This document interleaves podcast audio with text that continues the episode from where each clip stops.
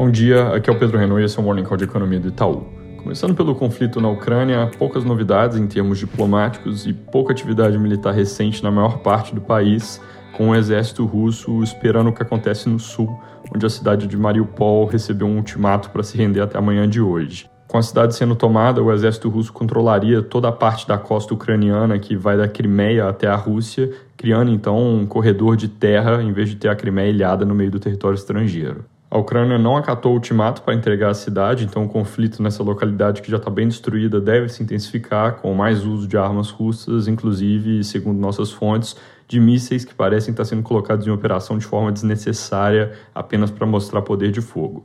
A crise humanitária se agrava nesse contexto, porque uma boa parte dos cidadãos está presa na cidade sem conseguir fugir, com pouca água, comida e energia.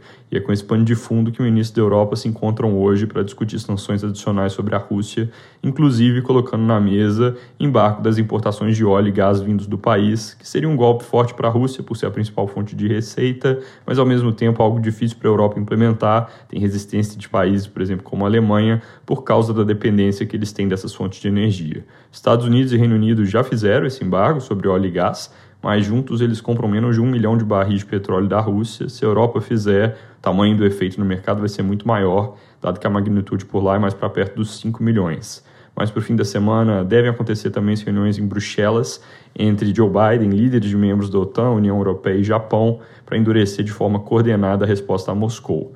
Na prática, se a Europa para de comprar petróleo russo, isso no curto prazo dá na mesma que ter menos petróleo disponível no mundo. Então seria preço para cima se e quando isso ocorresse e volatilidade nos mercados enquanto paira a dúvida sobre o que vai acontecer. Passando pelos Estados Unidos, depois da reunião do FOMC na semana passada e sinalização de que podem acelerar o ritmo de alta mais à frente, importante ficar de olho ao longo dessa semana em vários discursos de membros do comitê, começando hoje com Rafael Bostic, que fala às nove, e o presidente do Fed, Jerome Powell, que fala às uma da tarde, ambos no horário do Brasil. Na China, o Banco Central deixou a taxa principal de referência para empréstimos parada na decisão mais recente. Isso é algo que pode parecer contraintuitivo, dado que pretendem estimular a economia, mas não estão cortando juros.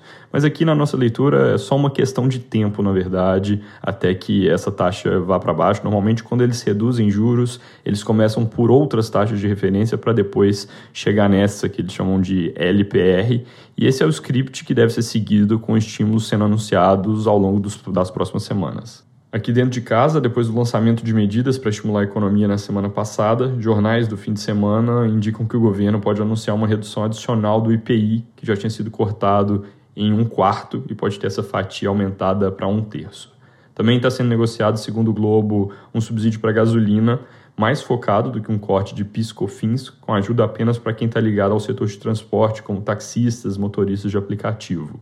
Isso é algo que chegou a ser incluído pelo Senado no projeto de lei 1472, que foi aprovado e aguarda análise na Câmara.